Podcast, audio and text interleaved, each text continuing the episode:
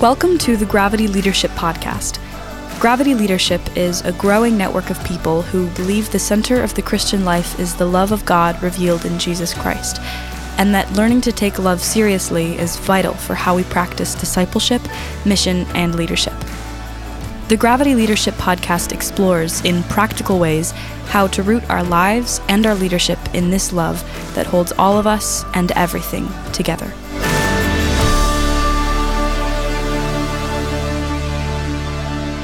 Welcome to the Gravity Leadership Podcast. I am Christy. I'm here with Ben and Matt. Yo, yo. Hey guys. Hello. Hi, and Christy. we, uh, yeah, I don't know. How are you guys doing? I feel like I ha- we have the three of us haven't been together for a little bit. It's been a while. Feels like it. Yeah. Mm, How I'm doing I okay. doing? How am I doing? I think I'm I could right. share a Herman long- Skywalker. I could. I. Our le- our listeners don't know, but like when we g- we jump on, we always put like a name. Yeah. And Ben is you're pretty normally Ben. Ben Yeah. Sternke. You've got Uh-huh. you're, you're like just Mm-hmm. my I just have my initials today, but you have determined Skywalker. Yep. I think that was probably a default name. I the think- software gives you a default. I just decided to let the software give me a default name, and I like it. I may get a neck tattoo of it. I. Uh, I could uh, regale you with a long um, tale of the woes of trying to figure out what's worse, uh, my seasonal allergies or the side effects of my seasonal allergy medicine. And I, the, the uh, it's up in the air right now. I am so no idea. sorry. Boop, I boop. am sorry. Um, Anyway, Can I answer your question honestly? Yeah, how I'm, please how I'm doing? I am Yeah. b- beyond excited because I uh, am smoking two pork butts this weekend, and I seasoned them last night, and they will be on the grill tonight. And when I'm in this like 58 hour window of like prepping and getting ready, I can't really. I'm a I'm a kid. I just talk about it. I can't. I'm a little. I'm a little child So- who is going on vacation to Well- a candy store. Can you answer me this question then, Matt? Is pork butt the same thing as pork shoulder? Yes, and if so, why? it's called Because Boston. my butt is not the same thing as my shoulder. No. And I don't think a cow's or a pig's butt is necessarily the same thing as No. a pig's Oh my shoulder. gosh, you all, this is why you needed a woman on this thing. Because, like, This some is- listeners are like, stop, just Welcome stop. to We don't butt need. chat. Okay, all right. Uh, no, it's called. So this cut of meat. Thanks for asking, Ben. Uh, This cut of meat is called the Boston butt, or Okay. a pork shoulder, or a pork butt, and it's actually the part of the. Every time we say butt, Christy's Christy's. like- I don't, Christy- Christy. I don't know if we needed we needed you to increase the junior high humor. it's just it's a cut of meat. This isn't like a butt joke. I'm not. These aren't Christian. These aren't Christian swears. So yeah, think of butt in just quote in in scare quotes because Yeah. it's not really a butt. It's not really a butt. No, it's it's a it's Okay. a shoulder. It's like under the shoulder of the of the hog. Um, and like most meats you barbecue, like brisket and ribs, it's an act. It's actually one of the worst cuts of meat because of how fatty it is and how much collagen is in it. And so the only way to eat it is to cook it low and slow, as I call it. You know, like uh, not to cook it super hot and to cook it for like I got to cook it for like 14 hours overnight. Um, and like poor people, and in particular poor people of color, uh, used to buy this really cheap meat, and they and they knew they figured out how to cook it, and so like poor people of color made uh, throwaway cuts of meat couple hundred years ago into delicacies, and now you know people drive. Everybody loves barbecue. now people drive you know hours and hours and hours to go to like the world's best barbecue joint, and we It- owe it to poor people of color. It is delicious. I'm not going to lie, but I'm not like patient enough, nor do I really like to oh, cook enough. Oh, Yeah, hmm. I cook only because I have five kids and they have to eat. yeah. Not DCFS will show really- up if you don't feed them. yeah, I just, yeah. So, Well- well, well, I hope it tastes delicious. I'm sure it will. I'm cooking it for my my sisters are coming over on Saturday. Uh, all of us are vaccinated, so we're gonna we're gonna party like it's 2019.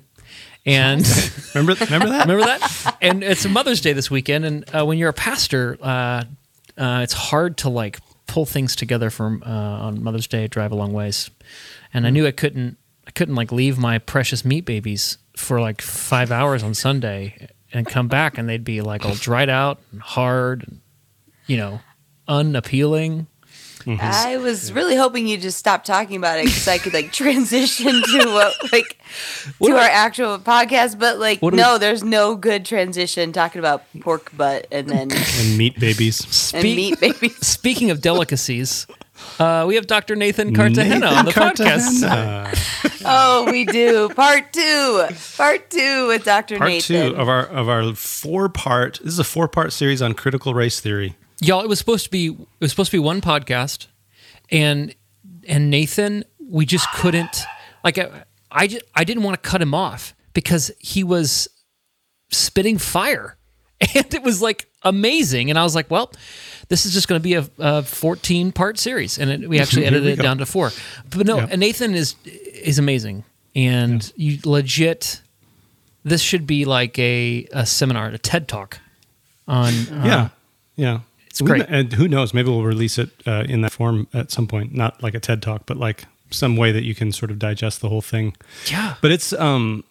So if you didn't listen to last week, uh, you should go back and listen to last week. Last week was the introduction to what is critical race theory, which is a salient question because most of the people that I see anyway talking about it online actually don't know what it is. Uh, it's it's actually fairly uh, difficult to get your head around. So Yeah. it takes a whole podcast episode to even understand what it is. And then this is the first part of uh, the next two parts of this series are going to be uh, Nathan is talking about um, kind of a brief history of white supremacy in the United States. Um, just sort of and using original sources. He's quoting, you know, like the the um, the founding fathers. He's quoting uh, people even before that. Uh, it's it is it's like a master class on uh, how our how our country was established and under what auspices. He's super knowledgeable. They're racist. They're racist yes. Anyway, Yes. Can we call those rospices?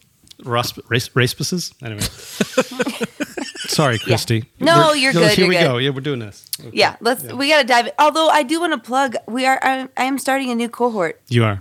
And- New Gravity Leadership Cohort. Yes, and it's going to be in the evening in case somebody's looking Yeah. at, for that in particular, Uh-huh. Lee. And um, Yeah. yeah. if you are still interested, I would love for you to join. Uh, we may have one or two spots open still. So Yeah, yeah. We'll see. Uh, obviously, uh, Matt talking about Mother's Day weekend. We are recording this before this podcast Yes. will release. But if This you are true. interested in getting into Christy's evening cohort, evening in the United States at any rate, um, yeah, to email us at podcast at gravityleadership.com and we will connect you with oh, Christy and Gino, who's our community liaison, liaison Mm-hmm. and or put you on the waiting list for the next one. Yep, All right. I would love it. All right, well, let's good. dive in. Here we go.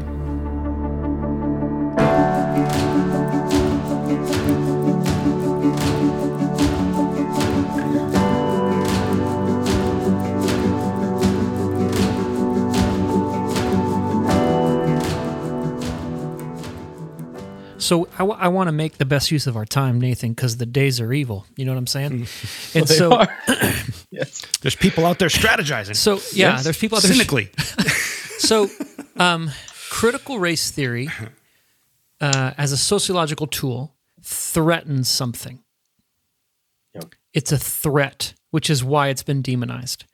Um, in order to name what it th- what it's what what it threatens, uh, we had conversations offline about how we need to back up and talk about how the thing that it threatens was constructed.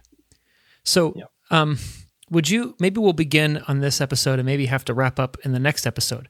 But could, will you will you take us back a few hundred years Yes. and help us Yeah. understand what does CRT threaten and how was that created? Yeah. So the, again, remember that the legal movement is aimed at understanding how law has fostered and perpetuated racism and white supremacy. And I want to stress this: critical race theorists are going to say you can't decouple, conceptually decouple racism from white from white supremacy because white supremacy serves as the foundation for racism. Now, for some people, this is going to sound shocking. So I want to I want to say this. One of the things you've heard now in our podcast conversation is the problem of organized forgetting. So a lot of people just we don't know much about the broader history. We don't know much about U.S. history. We don't know much about say the global church's history, etc. And this reminds me of a very important quotation from uh, a Christian brother George Erasmus, who's of the, of the Dene people of Canada. He says the following: Where common memory is lacking, where people do not share the same past, there can be no real community. Where community is to be formed, common memory must be created. So, what I'd like to do is try to help us to have a common memory before we launch into more uh, fine grained reflections on CRT. So, what I'm going to be doing now is taking us all the way back to 1444. We're going to be on one of my uh, one of my families, uh, uh, island, well, peninsulas, Iberian Peninsula. So, from my dad's side of the family, we have family members from from Spain and from Portugal. So, we're going to go to Portugal, 1444. Here's why this is going to be so important. What I'm going to read is an excerpt from the very first ever racialized slave auction. So the Portuguese are looking for ways to expand their empire while, in part, crusading against Muslims, especially in Northwest Africa. And this part about the crusade is very important because a lot of the crusading rhetoric that's weaponized against Muslims uh, is going to come into play. You'll see in, in what ends up being the construction of the Americas. But here's something I want to make sure that we see. So when we're talking about white supremacy, we're going to talk about the following. It's the idea that whatever gets deemed as white, and that changes throughout history, is seen as superior, and then everything else is going to be seen as non-white, and it will fall on a graded scale of being less than white, but well, it might be more superior than this. And typically, what is deemed black, and this changes too, is at the bottom. So let me read you an excerpt that shows you the racial scale that's connected to white supremacy. Again, this is going all the way back to 1444. I'm reading from a Portuguese chronicle. Chronicler, his name is Azurara, and he's going to give us a recording of the very first racialized slave auction. So, Portuguese uh, soldiers have gone down into North and West Africa. They have captured people. They're saying that they've captured them in just warfare. So now they're supposed to be their slaves, and there's soon going to be a, a, selling of these slaves. And so it reads as follows On the next day, which was the 8th of the month of August, very early in the morning, by reason of the heat, the seamen began to make ready their boats and to take out cap- those captives. Remember, they're seeing them as uh, slaves from a just war, and carry them on shore as they were commanded. And, at, uh, and these, placed all together in that field, were a marvelous sight. So all the slaves. For amongst them were some white enough fair to look upon, and well proportioned. So whiteness is being connected to what is beautiful, what is attractive. From then others were less white, like mulattoes, which is often a category for somebody that's you might think half white, half black. No, no real explanation about the mulattoes. And well, less white. Do you see that? So mm-hmm. white still on top, and it's less white. And then others again were as black as Ethiops. And notice what follows. And so, this means it's a logical connection. Ugly, both in features and in body, as almost to appear, to those who saw them, the images of a lower hemisphere. What Azurara is actually talking about, given the cosmology he's operating, is it's like these people have hellish flesh. Mm. And Ethiops, uh, you know, it's a Greek word for, for, for burnt for burnt skin. So the, the, idea is like, yeah, these people, it's like they have hellish flesh. So white is attractive, beautiful, it's yes. fair to look upon. Mulattoes are less white. And then there's the blacks. Ooh, that's nasty. Now, this idea about the racial scale is going to be so important because from Iberia, Spain, and Portugal, you're going to get the spreading of global missions, and you're going to get what ends up being the colonizing of what we might now think about as the West. And all of that's going to be endorsed by multiple popes, from Pope Nicholas V in 1452, for example, going all the way to Pope Alexander in, uh, in, in 1493. Now, I, I want to say a little bit more to help people understand how radical European colonialism is. Hmm. So, remember, part of what's going on is crusading. Um, and in fact, if I can read you this quotation, this is from Pope Nicholas in 1452. He says, uh, as he's thinking about what the Portuguese are doing, he, so he's going to grant the Portuguese king, Afonso V, the, the right to invade, I'm now quoting directly, invade, seek out, capture, vanquish, and subdue all Muslims and pagans whatsoever. This point about pagans very important because of how it's going to get linked into the indigenous. And other enemies of Christ wheresoever place, wherever they are. And kingdoms, dukedoms, principalities, dominions, possessions, and all movable and immovable goods whatsoever held and possessed by them, and to reduce their persons to perpetual slavery.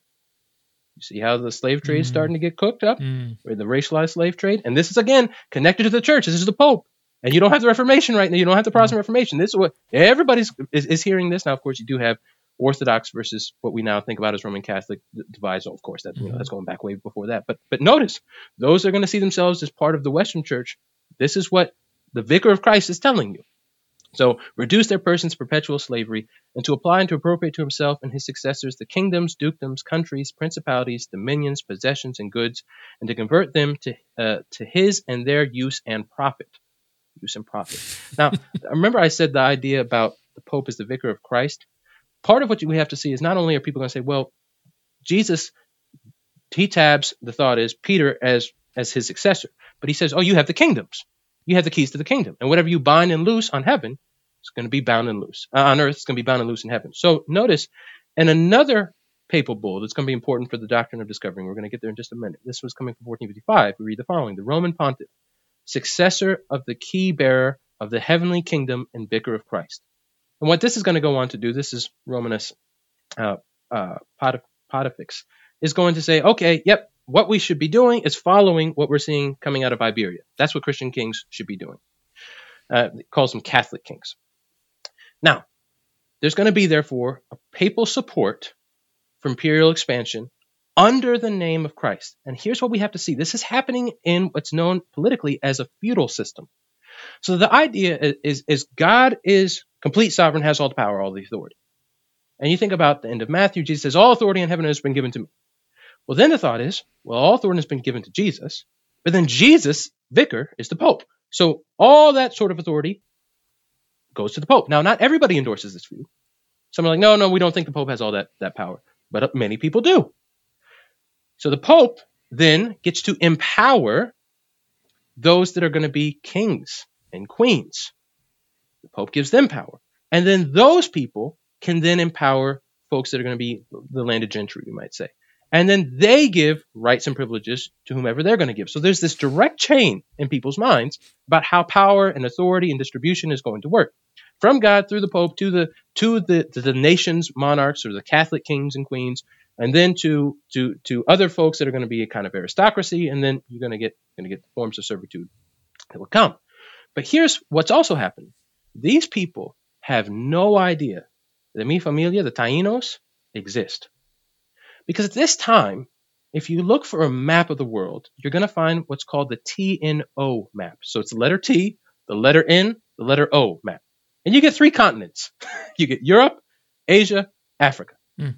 That's it. So in 1492, when Columbus is trying to make his way to the India, he's trying to get to to um, he's trying to get to India. He wants to get all the spices and, and all the silk trade stuff that's going on. When he encounters Notice I say encounters, not discovers. When he encounters mi gente, it's like, well, I guess I found the Indians, but this isn't what I was expecting. Hmm. So notice, now the Christian, and this is so important because some people want to use no ideas about Christian worldview as if it's just this one monolithic thing. Most of us aren't thinking, if you're Protestants, for example, the power goes from God to the Pope to, to, the, to the kings and queens, et cetera, et cetera. Um, we're also not thinking, well, Christians thought that there were just these three continents. Yeah, for a long, long, long, long, long, long time. Mm-hmm. Now you encounter all these other lands and peoples, and the, one of the questions people ask, like, are these folks related to Adam? Where did they come from? Because this is shocking. But remember that language about kings grabbing and subduing and putting people in perpetual slavery? Well, here's something that's very important to see. Once the TNO map gets busted, and people are like, whoa, now we have all these other continents it's important to see that the racial project is really now going to get thoroughly underway. So this is what scholars uh, Michael uh, Michael Omi and Howard Winant will call the racial formation process. The racial formation process. So that idea about whiteness and who's superior, that is something that every single European empire buys into and spreads. Now they don't all have the same ideas about what counts as white. So for the Spanish to be white is to be Catholic, it's to be Spanish speaking, it's to be coming from Spain, et cetera, et cetera, right? For, for the British later, it's going to be, well, no, it's to be, it's to be British, it's to be light skinned as they're seeing it, but it's to speak English. It's it, it's actually not to be Catholic, it's to be Protestant, et cetera, et cetera. Although these these different conceptions of whiteness are going to work out, but they're all thinking, you know, white is supreme, and, and this is so important to see too. They're they're sending they're sending missionaries to places that they deem to be more white or not. So, for example, some of the Jesuits they go to Japan rather than to India because they think that the Japanese are part of the white race and the Yes. Indians and the country of India are part of the black race. So I tell my students the reason you have a book like Endo Silence is because of white supremacy being spread through missions works. Hmm. But those same people that see themselves as white now they're going to encounter the indigenous peoples of what we would call today the um, the, the Americas, but Turtle Island and and the various uh, uh, lands like like Boricua. So I want I want to make sure I, I read this one line from from Omi and, and. They they stress that European conquests of indigenous peoples quote was the first and given the dramatic nature perhaps the greatest racial formation project. The first and perhaps the greatest racial formation project. So you're going to have Spaniards, the Portuguese, seeing themselves as white, coming into um, what we're now thinking about as the Western Hemisphere, and they're going to try to expand their empires, and they do it in what um, scholars, uh, the, the Iberian scholar C.R. Boxer calls as an effort to establish a pigmentocracy, a government that's supposed to be for and by those deemed white. So pigmentocracy, a government that's supposed to be for and by those deemed white. Again, the scholar C.R. Boxer.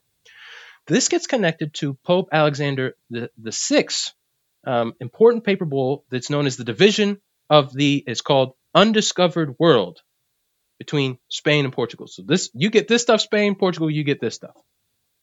So you get multiple papal bulls that come together to form what's known as the doctrine of discovery. It goes like this: the, the Pope is saying, as as as the vicar of Christ, with the power of Christ, I'm telling you all that if you land somewhere in these undiscovered worlds, which is again, it's just this is how Eurocentric it is, because these people have been living there for thousands of years. Mhm. But you find something where there have been no Christians before, then you can plant your flag, claim it for your kingdom, and then, of course, ultimately for the kingdom of God that I'm connected to.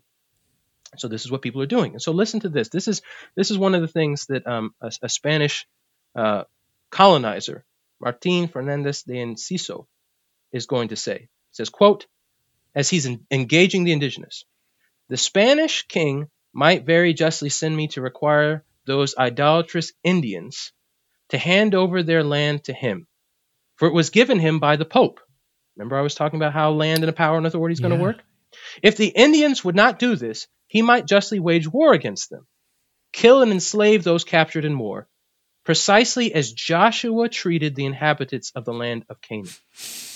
So here's something else you got to see. Whether it's going to be British, the Spanish, the Portuguese, they're going to start seeing themselves not only as, as, as racialized whites, but they're like, oh, Christianity is bound up with whiteness. Christianity is bound up with being European. Mhm. And we're going to see ourselves as those that are conquering like Joshua conquered the Canaanites. So, time and again, indigenous peoples are presented as these heinous, idolatrous Canaanites that if they don't immediately repent, when you read something like the, the Requerimiento, Mhm. which, which you got people reading while they're actually like running across the hill trying to trying to kill somebody with a sword, Yeah. is like, well, if you quickly repent, da da da da da. Right? That's how this is. It's it's it's egregious stuff. But they're thinking, okay, nope, now we can capture you.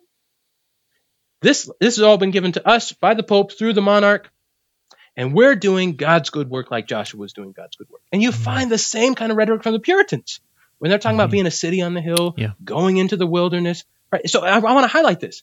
People have to see there are so many commonalities b- uh, between these European empires, even though they're going to be at war with themselves, even though they're all fighting to get the, to, to get land and to get the, get resources, and they want to have sugar plantations and tobacco plantations and all this sort of stuff. There are a lot of theological ideas in common. So, so notice one of the things I've, I've already shown then is white supremacy is a distinctively Christian construction and heresy. So too, the doctrine of discovery that gets tied into the ability not to just take, if you are a Christian and they're seen as not, take their lands. Mm-hmm. That's also a distinctively Christian construction that's heresy. So part of the big problem that I'm seeing in seminaries is we don't talk about these portions of, of church history. No. Like mm-hmm. there's going to be this jumping from Augustine into the Reformation, a certain understanding about Martin Luther. Maybe we talk about how well it seems he actually is pretty anti-Semitic at different points, but well, okay, we- we'll keep moving on. But they don't say, for example, that Calvin, when he's in Geneva, is connected to groups that are sending missionaries down to Brazil, to indigenous peoples, and those missionaries are connected to the broader imperial project in Brazil to mm-hmm. establish sugar sugar plantations. Now, I mm-hmm. want to highlight this. Notice one of the things that's going on. As these empires of Europe are expanding, they want land Yep. And they want the resources on the land. Yep. So you mm-hmm. can't you can't understand racialization until you see that this is so much about the spreading of peoples to grab resources. Yeah. And I say this because in 1512, you get the very first ever legal racial category. It's going to separate those that are deemed as white, the Spanish, mm-hmm. from another group. And in, in, in the United States, we're not expecting this because we so often operate in a black white binary. The laws of Burgos in 1512 establish the legal category Indian. The legal category Indian. And there, so you get certain rights and privileges that go to the Spanish that are seen as white and Christian. And then it's a subordination of this other race, the Indians. And in the beginning, it's the indigenous that are getting enslaved. It's the Indios, they're going to get enslaved. But as their populations are being so oppressed, so exploited, they're dying out from, from, from disease. Of course, indigenous peoples are still here. It's not like they just fully died out. This is another myth we got to get rid of. But one of the things that you find is people like uh, Bartolome de las Casas going, whoa, whoa, whoa, hold on. This is heinous treatment. Let's take these African slaves that we acquired through that just warfare against the Muslims and let's have them work here. This is going to bring over the Africans. So you get African slaves coming initially to places like Hispaniola in the early 16th century connected to Spain. But of course, the Dutch is going to be connected to this. The French are going to be connected to this. The British are eventually going to be connected to this. I want to say this too. And now, now I'm going to be pivoting more towards uh, uh, more towards Britain, and then we're going to go into the U.S. So I, one of the things that's gone on is initially Britain's got a relationship um, with the Pope so that they can go ahead and try to do some excursions in the quote unquote New World, which is not new. The initial efforts fail, but one of the things you're getting with the Reformation is a breaking and a changing of the power structure that I said, especially when you're getting with the English. Because they're like, well, no, no, no. Henry, King Henry, is the head of the Church of England, not the Pope. Now, notice how importantly how important of a shift this was, because I was saying it goes from the Pope to the kings. Mhm. You say, no, no, no, no, no. Henry is is, is in fact the, is is the head, the head of the church, and then any of you know whoever is going to be in power that's Henry's children is going to be the head. Well, this means what you're going to get is this this idea that the monarch is the head of the church, and also now the one by the monarch's own power, king or the queen, that's going to be establishing groups that will have the power and authority of the monarch to go and do what are known as crown charters. So you can go into the New World and you can claim this place as a Christian using the doctrine of discovery because I, the, the head of the church and the one with all the civic power, have affirmed that this is what you can go on to do. And so, for example, what are now states, but were initially colonies like Virginia and Georgia, they had land charters to supposedly claim all the land that they got. Like once you get there, there are no Christians. You just keep on going west, and you can Mhm. claim all of it, and it's all yours. Yeah. Of course, that also means it's all Britain's. Now, I need to say one more thing before we get into some of the nuts and bolts of that. During the Elizabethan period, the, you didn't yet, you still don't really have the English doing a lot of colonizing with any success in what we now call North America. But they do practice conquest, and they do it against the Irish. And a lot of that rhetoric about the pagans and the barbarians that you saw from the Crusade period Mhm. gets used against not now only the indigenous, but the Irish. It's going to be important because the Irish, when they're first coming to the United States, are actually going to typically be racialized as black Yep. because of this, because of the antagonism between uh, England and Ireland. But this is important to see because they're going to hone the English hone their conquering abilities against the Irish, and then they bring those with them to what we now call the United States. Now you get a bunch of, of wars. And at the end of the, what's known as the French and Indian War, which shows you that we're now operating out of this distinctly British idea, you get King George III saying, okay, we got to have a proclamation. So it's the proclamation of 1763. King George says, okay, we, we, we need to make it so that nobody going, nobody, none of my, um, nobody under my power as the King of England is going to go west of this, this line in the Appalachians. Nope, all that is just going to be indigenous lands. Now, wait a second. Remember what I told you about the crown charters? It was like once you land, you can just keep on going. All that could be yours. And here's something that's key. Founders of the U.S., many of them were land surveyors. George hmm. Washington, Benjamin Franklin, Thomas Jefferson. In fact, Thomas Jefferson's dad, land surveyor. And they got lots of money into having places like Ohio, Indiana, Illinois. So there were all sorts of dirty deals going on. And they're like, whoa, whoa, whoa, whoa, whoa. No, the king can't tell us that we can't own that land. So one of the primary, not exclusive, one of the primary reasons for the U.S. Revolution is you have these people who have slaves, who want to expand and gain a tremendous amount of wealth, and they're looking at all this fertile land, they're going, you mm-hmm. can't stop us. We have charters, Yes. and and there are ideas about white superiority, right? And their ideas about Christian theology that are, that are linked in this way. You can't, you don't get to stop us. We're going. Mm-hmm. Mm.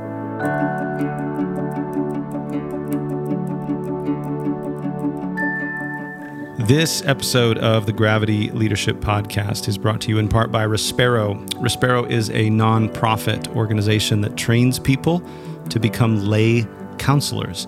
To participate, you join a cohort led by Respero founder Joe Bishop and participate in two courses. Respero seeks to bring hope and healing to a broken people through life giving conversations. If you're interested, check out the first course, which is called Understanding People on the Respero website. And if becoming a counselor isn't for you, consider the courses and lessons that Respero offers. Courses like Understanding Yourself will help you dive deep and understand what makes you tick. And then other lessons like codependency, grief, anxiety, and spiritual abuse can help provide guidance and solutions for tricky situations. If you're interested in learning more about how to be a Respero counselor or taking a course, check out the website at respero.org. That's R E S P E R O.org. You can also find them on social media at Respero Restoring Hope. We hope that you'll join with Respero in its mission to bring healing conversations and hope to local communities across the country. These are good people. They are good people. Yep. They are sponsoring our podcast for a few episodes, and so we're grateful for that as well. We've poked Grateful around partner a, with them. a few of their courses. Look, taking a look. Peep- Taking a look at the courses, yeah. We've peeped the courses and their qualities. Mm-hmm. This is great stuff, and a lot of what they do aligns very closely with gra- what Gravity's doing. So Yes. if you're, if what we do on this podcast, maybe you've been through the Gravity Leadership Academy, if that appeals to you as well, check them out.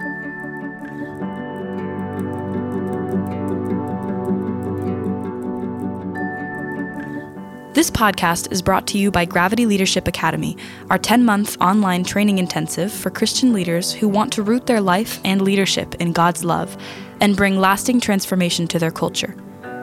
In Gravity Leadership Academy, you'll learn the real life practicalities of how to notice God's presence and activity in and around you so you can participate more fully in God's life and mission and open up space for those around you to do so too. We've worked really hard to make this training in missional leadership practical and doable. To find out more about Gravity Leadership Academy, visit gravityleadership.com/academy.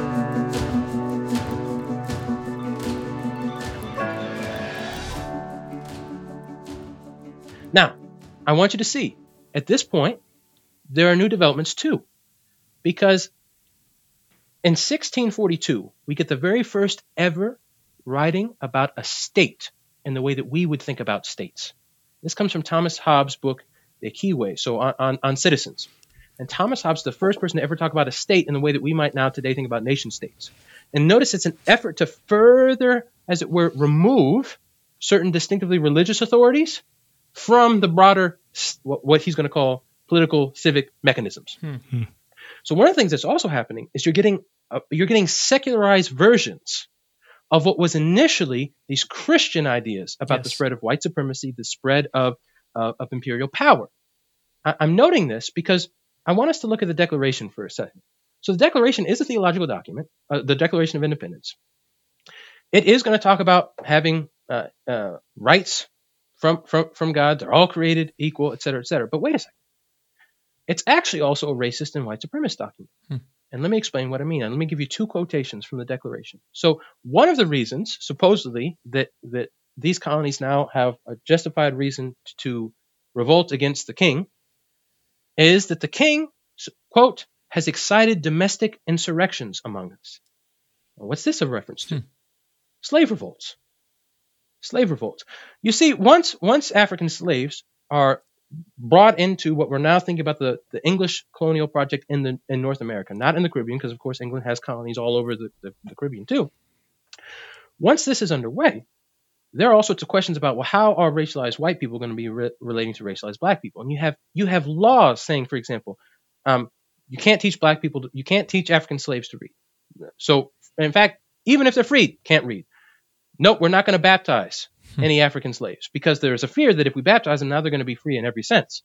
Then you get laws that say, no, no, no, you know what? Okay, you can baptize them, but that doesn't grant them manumission. So it doesn't grant them political freedom.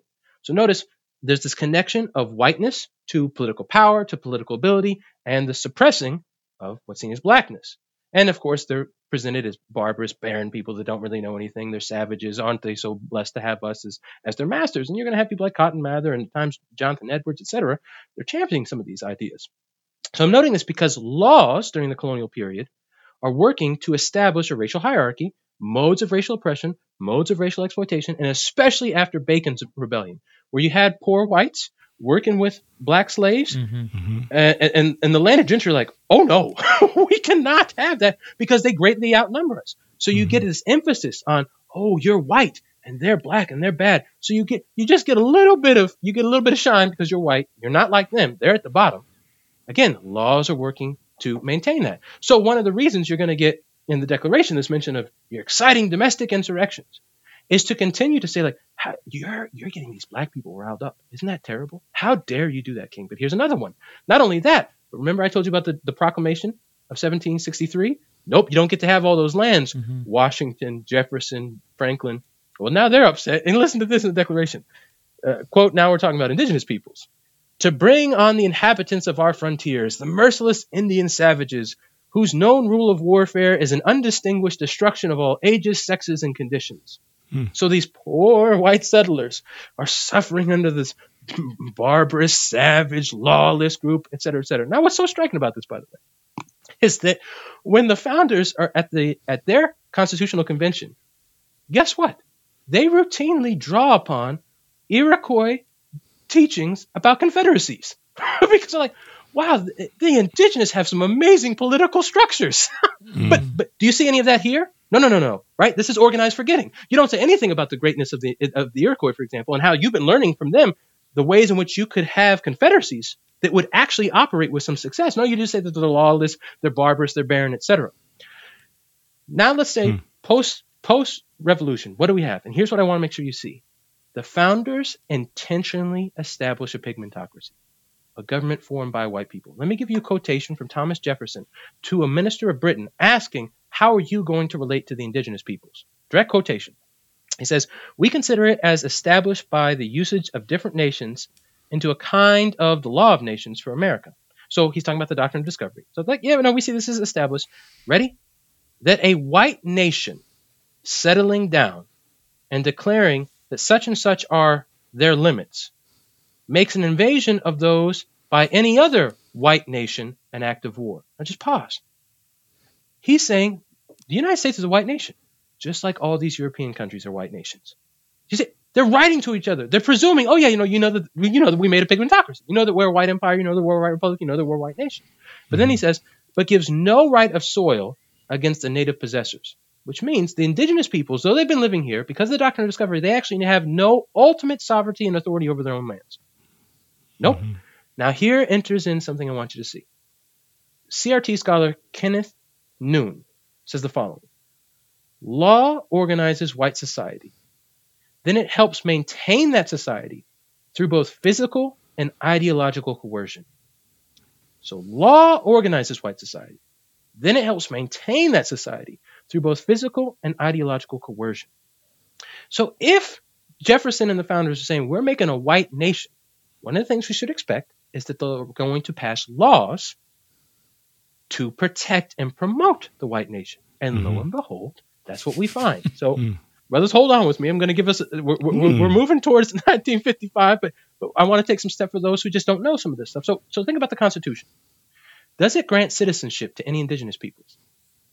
No. In fact, the only mm. clause in the Constitution about indigenous peoples is how Congress will have the power to oversee commerce with indigenous peoples. Right. So indigenous peoples, no, no, no citizenship. Indigenous peoples do not get citizenship, U.S. citizenship, until 1924. They still don't have a guaranteed right to vote wow. until 1957. Wow. Because between 24 and 57, the federal government allows states to determine if indigenous peoples get to vote. Look at the complete lack of power, political power. It's all intentional. Mm-hmm. Nope, you're not going to have any political power. But notice who else is not supposed to have any political power?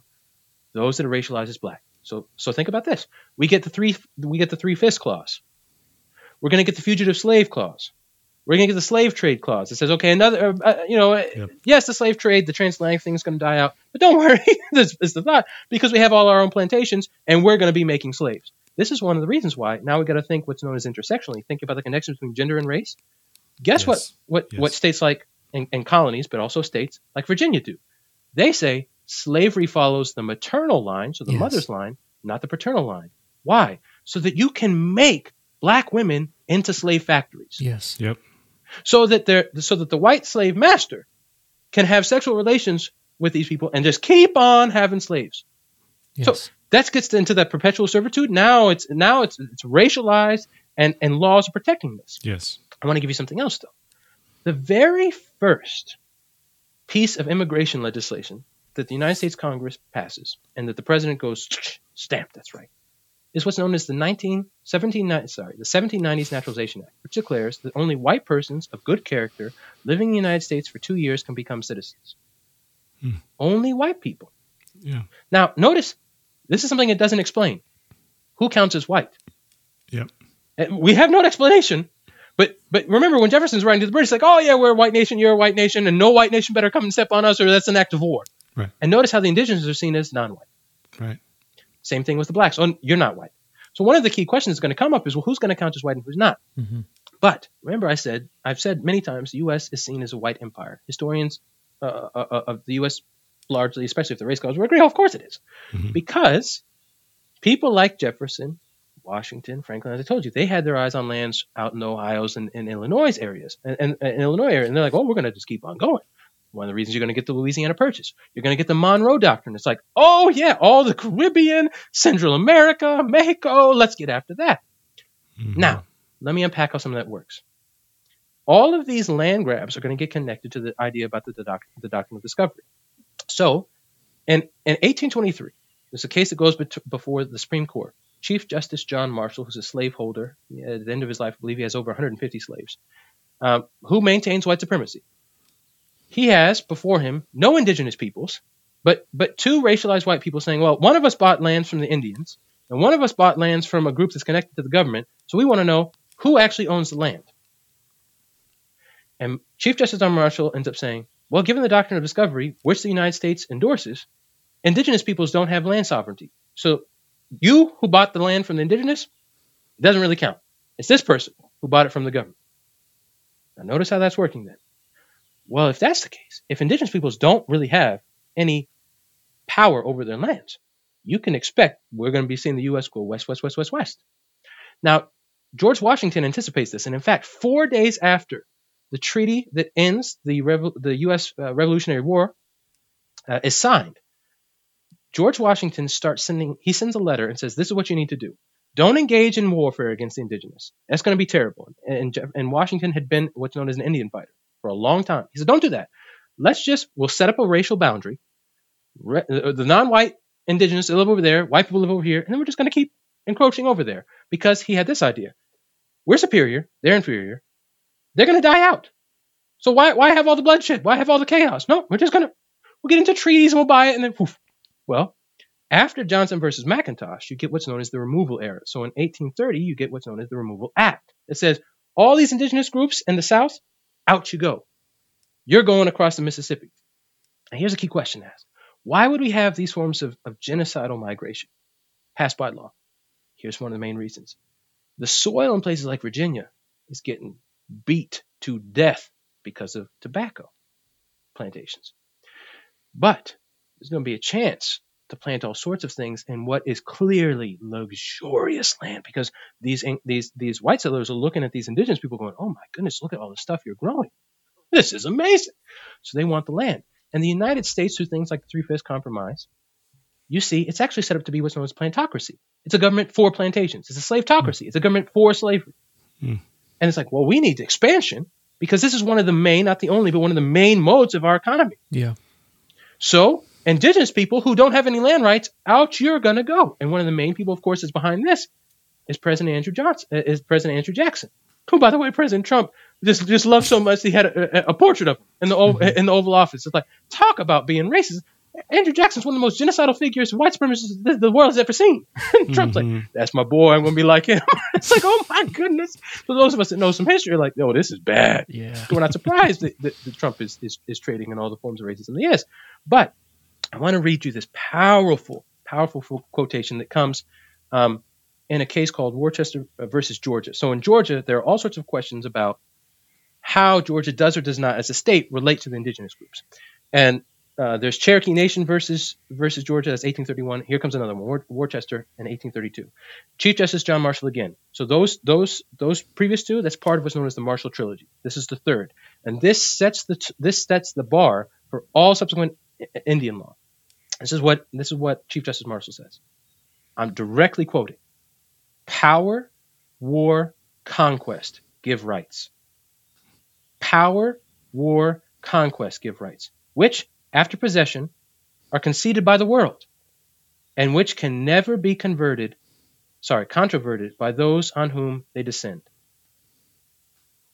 You'd think you were reading Foucault. Mm-hmm. Power, conquest, war determine rights. So hmm. one of the reasons CRT scholars are talking about power dynamics is because the Supreme Court justices do. Mm-hmm. And of course they do, because what is a discussion about whose land can be dispossessed, who can be enslaved, if not a discussion of power and authority and of law? Nathan, that's a good Go ahead, point. That's a great point. And I- I wonder if we don't pause here because we're getting right onto the cusp of the Civil War and maybe pick this up next time. But here's here's the uh, tragic irony is that you hear a lot of uh, criticisms of CRT and of people who talk about systemic racism that uh, you see everything in terms of power and you're just playing a race card. Well, the issue is uh, we created the race card. like we invented it. Uh, we invented the power thing, like you just named, and and so it's like it's fine as long as it's invisible and we're using it to our benefit. But as soon as the people who are being uh, who are being hurt by it mention it, then we cry foul, and then you want to you want to see race and everything. Um, And so, like this this historical tracing this historical development of the invention or creation of of what it means to be white, seeing the world with a white gaze, if you will, and and uh, arranging other people's bodies and ethnicities on some sort of racialized hierarchy. Uh, the, understanding the history of this helps, I think, answer because one of the common pushbacks I hear when I talk about, hey, whiteness was invented, it was created for for a purpose to justify and legitimize the taking of lands and the selling of bodies and basically the making of money. I mean, right? So it's serving mammon. Whiteness serves mammon Yep. is well, the Bible mentions every tribe, tongue, and nation. The Bible sees all kinds of ethnicities. Uh, And so uh, whiteness wasn't invented because the Bible talks about race. So may- maybe as a way of transitioning from the historical narrative to the end of our podcast and setting us up for next time, how do you answer that pushback or that um, rejoinder to this way of understanding American history?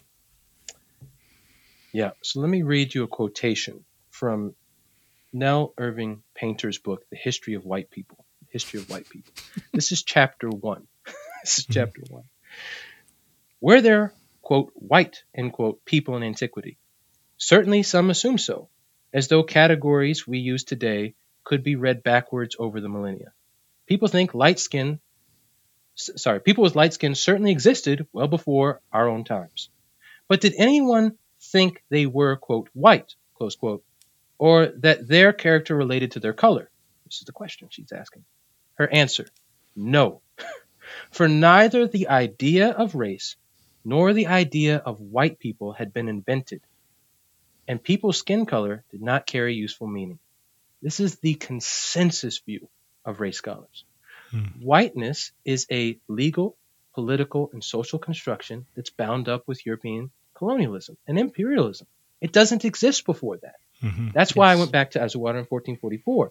And this is why, remember, that, that the whole We're a White Nation, says Thomas Jefferson, the Naturalization Act of 1790, only white people. Well, here comes the key question. If whiteness is a legal, political, social construct, you're going to have to ask, well, who counts as white? And you're mm-hmm. going to get a range of crazy answers Yeah. because it doesn't track any biological permanent thing. So I tell my students this there is no equivalent for race to something like the atomic number in the periodic table. There's no genetic set of nucleotides that makes it so you're white, so you're black, so you're Latino, Latina, so that you're Asian, et cetera, et cetera. No, no, no. These are social, legal, and political constructions. Remember, Indian is a legal category that gets constructed. So rather than paying attention to all these different tribes, all these different groups, like y'all are Indians. Rather than paying attention to all these different racialized black communities, all y'all are black. Rather than paying attention to all these different Latino Latina communities, all y'all Latinos and Latinas. Mm-hmm. All these different Asian communities, all y'all are just Asian. So I, I'm saying this because one of the most unfortunate things that's happened is people have not paid attention to the unique history yeah. of the construction of race and the practices of racialization and how those get suffused into the world. And so they project back onto the biblical text categories that don't exist. That's right. It's a it's a tremendous problem. And, and I'll say this: if you read, I'll give you two scholars that are the, that are theologians that, that, that, support what I'm saying. Willie James Jennings talks about this mm-hmm. in the mm-hmm. Christian Imagination. Mm-hmm. J. Kameron Carter and Race a Theological Account, same thing.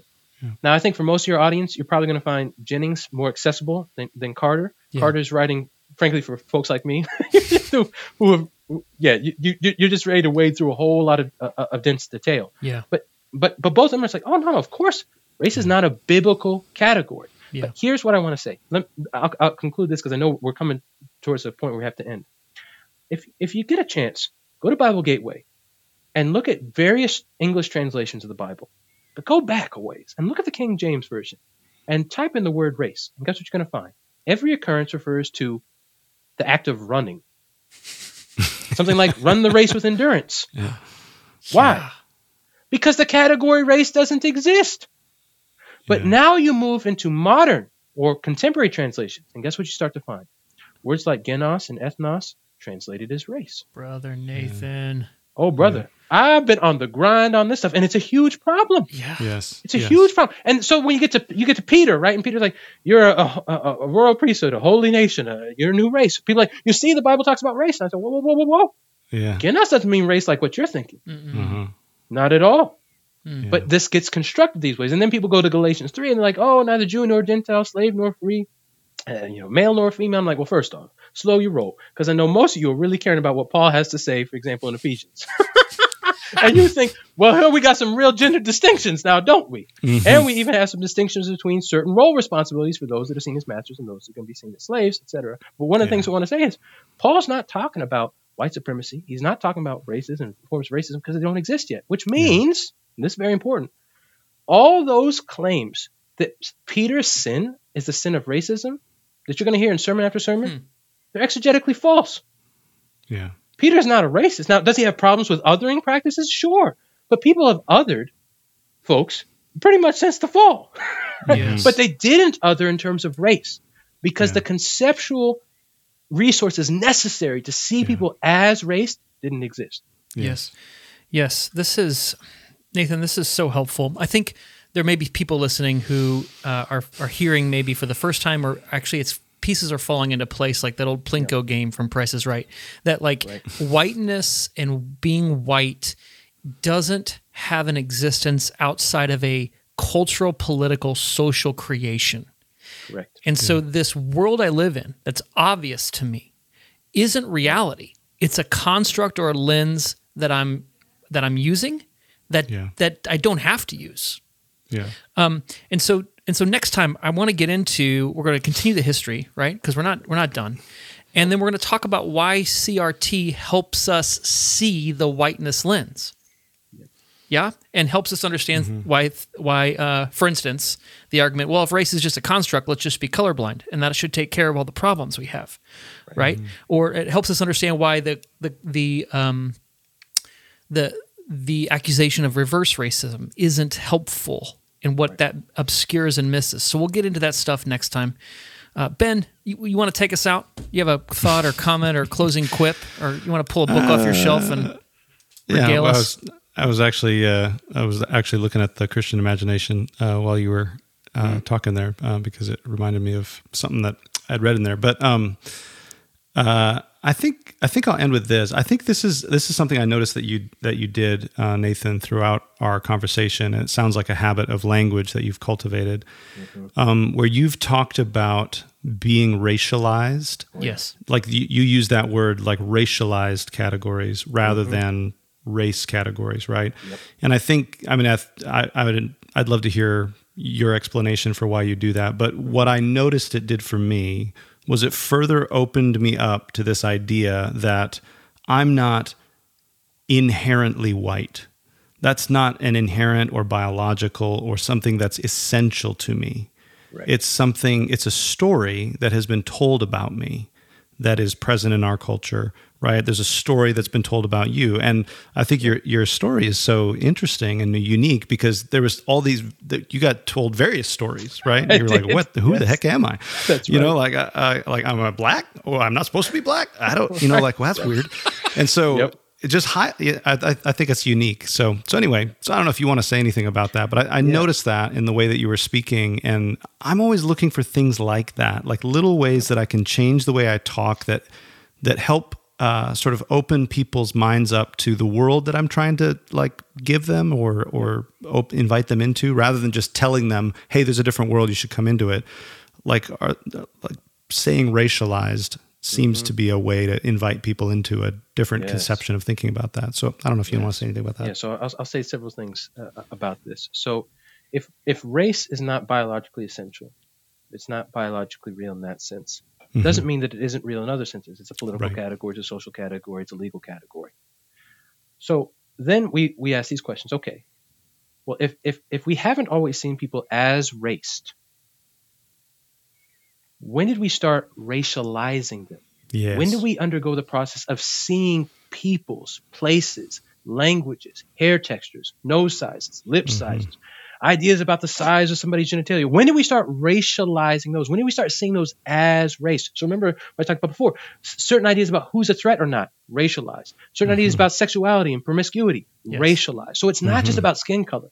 Right. So what I'm talking about then is the practice of racialization. So I'm Yes, thinking about these things in terms of verbs. So we racialize ourselves. We see ourselves as white, black, brown, red, yellow, et cetera, et cetera. Mm-hmm. And we're racialized by others. Yes. And that part's key because you might, some people might say like, I don't see myself as black. I don't see myself as Latino, Latina. It's like, well, the police might. The Right, teacher might. Right. Yeah, that might not Right? matter. I, I, I wasn't thinking about myself as, as a certain kind of Latino when I'm in the sixth grade in my Yeah. in my English honors class, but my teacher sure was, yeah. and she had sharp distinctions between nasty Puerto Ricans and Uh-huh. oh these poor beleaguered Cubans. Interesting. So we Yeah. had all sorts of distinctions. She saw Cubans as closer to whiteness. Uh, I can talk more about that much, much later on, but this is a, there's a long history about that. Yeah. But- So I'm talking about the ways in which we racialize ourselves, the ways in which others Yes. racialize us, and we racialize lands, languages, et cetera, et cetera. So Yes. one of the most helpful things you can do with it is say, how am I racializing myself and why? How do I see myself as race? And then here's another question. How are other people racializing me and why? Yes.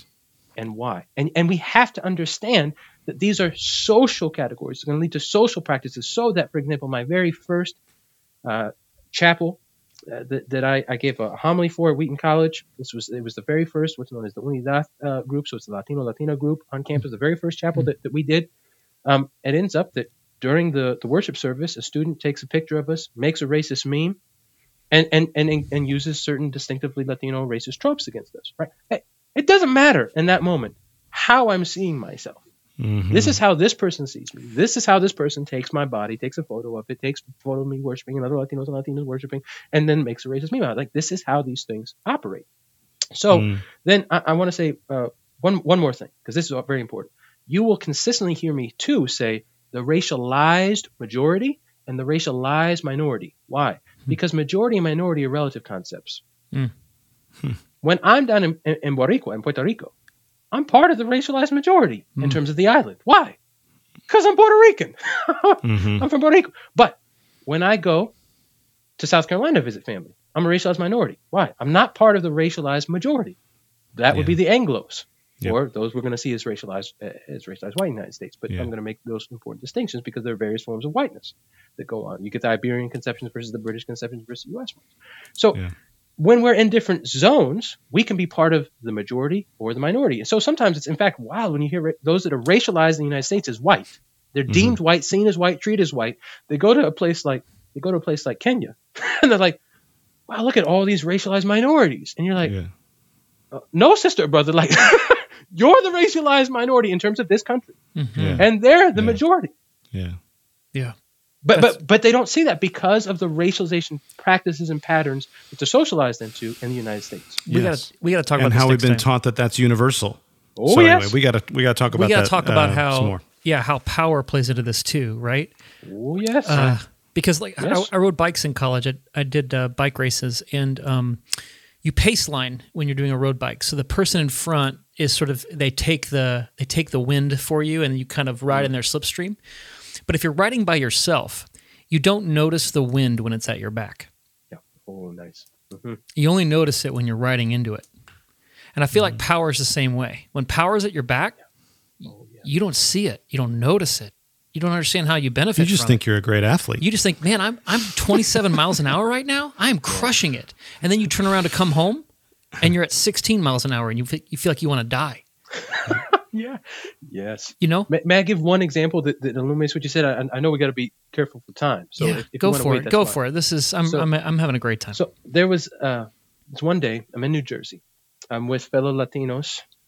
Uh, so j- just males. So that's why I'm using Latinos. I'm not trying to cover male and female here. But we, we go into a what's known as a quickie shop.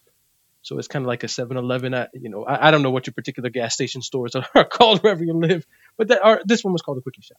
And so we walk in, and immediately the store owner starts berating us and ends up chasing us out of the store.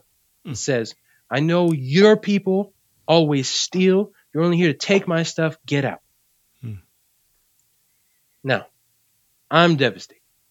I'm like, I, how can I can't even go into a store and buy something without all these all these suspicions, expectations. And I know the people that I was with. Like, none of us were shoplifting.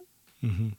But go home, and one of our family practices was to have a dinner conversation, and we would talk about what happened that day. And so I share with my family, and I got to I got to be honest now. These conversations were tense because there wasn't robust race consciousness growing up in my family, Mhm. um, and there were all sorts of ways in which my dad was playing up and playing down being Puerto Rican, and my mom was like, "I'm white. None of my kids are white like I'm white. I don't get what's going on, and what about my white family?" and all sorts of things like that were happening. Mhm. So we're at the dinner table, and I go, "It was a crappy day." And my mom says, "Why was it a crappy day?" I said, "I got chased out of a store by this racist store clerk who told me and these other Latinos that we weren't, we can't be in there because he knows that our people are going to steal." My mom gets irate, and my mom's like, "What store was this?" So I tell her it was the quickie shop on, on Eastern Avenue, and she says, "Wait, what?" I said, "Yeah, no, it's the quickie shop on Eastern Avenue." Hold on, I might have to get tissue, y'all. Hold on. So she, uh, she's like, it couldn't be. I said, yeah, that was the one, mom. And she said, I was in there earlier today and they treated me so well. And I looked at her and I said, yeah, because you're not a Latino threat, mom. Mhm. Those are the kind of conversations that happen in Yeah. these multiracialized families. And it's painful stuff. Like, I, I had no hate for my mom. I'm not like, well, because you're a white woman, everybody. That- that- No, no, the- no, no, no, no. The point is like, how are you going to enter into the sufferings of your children? We're getting chased out of the, the store that the same day you're in, and you're getting you're getting red carpet treatment because they're seeing you as a white woman that's probably middle upper middle class. I'm like, whoa, we're going to make some sales today, and they see me as a threat. Mm-hmm. Yeah, it, it's striking to me, Nathan, that I mean the word prophet occurred in the papal bull in the 15th century, Yeah. and and the, your telling of this story in what the 1990s, early 2000s, Yep. is still about profit. Well, yeah. It's still about money, and how it's all tied up. And um, man, we we have to pause here. We're gonna come back next time. We're gonna maybe pick up the story with Andrew Jackson Yes. uh, the worst person ever to appear on a twenty dollar bill, and uh, we'll go forward through uh, through contemporary time, and then and then getting this picture, we're gonna we're going to then I think drill down granularly onto how CRT and the tools that are used in that, uh, how they help us see things we can't see otherwise, and name the things that need to be named so we can free ourselves from the hegemony of racialization. Mm-hmm. Yeah. Sounds good, brothers. Man, been a joy right. to talk with you, brother. This yeah. has been wonderful. Thanks for your time, and we'll we'll chat again soon.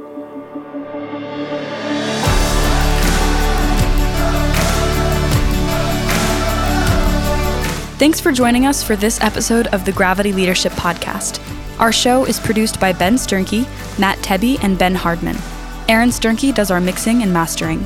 You can check out his work at aaronsternke.com. If you find our podcast helpful, share it with your friends in person and on social media.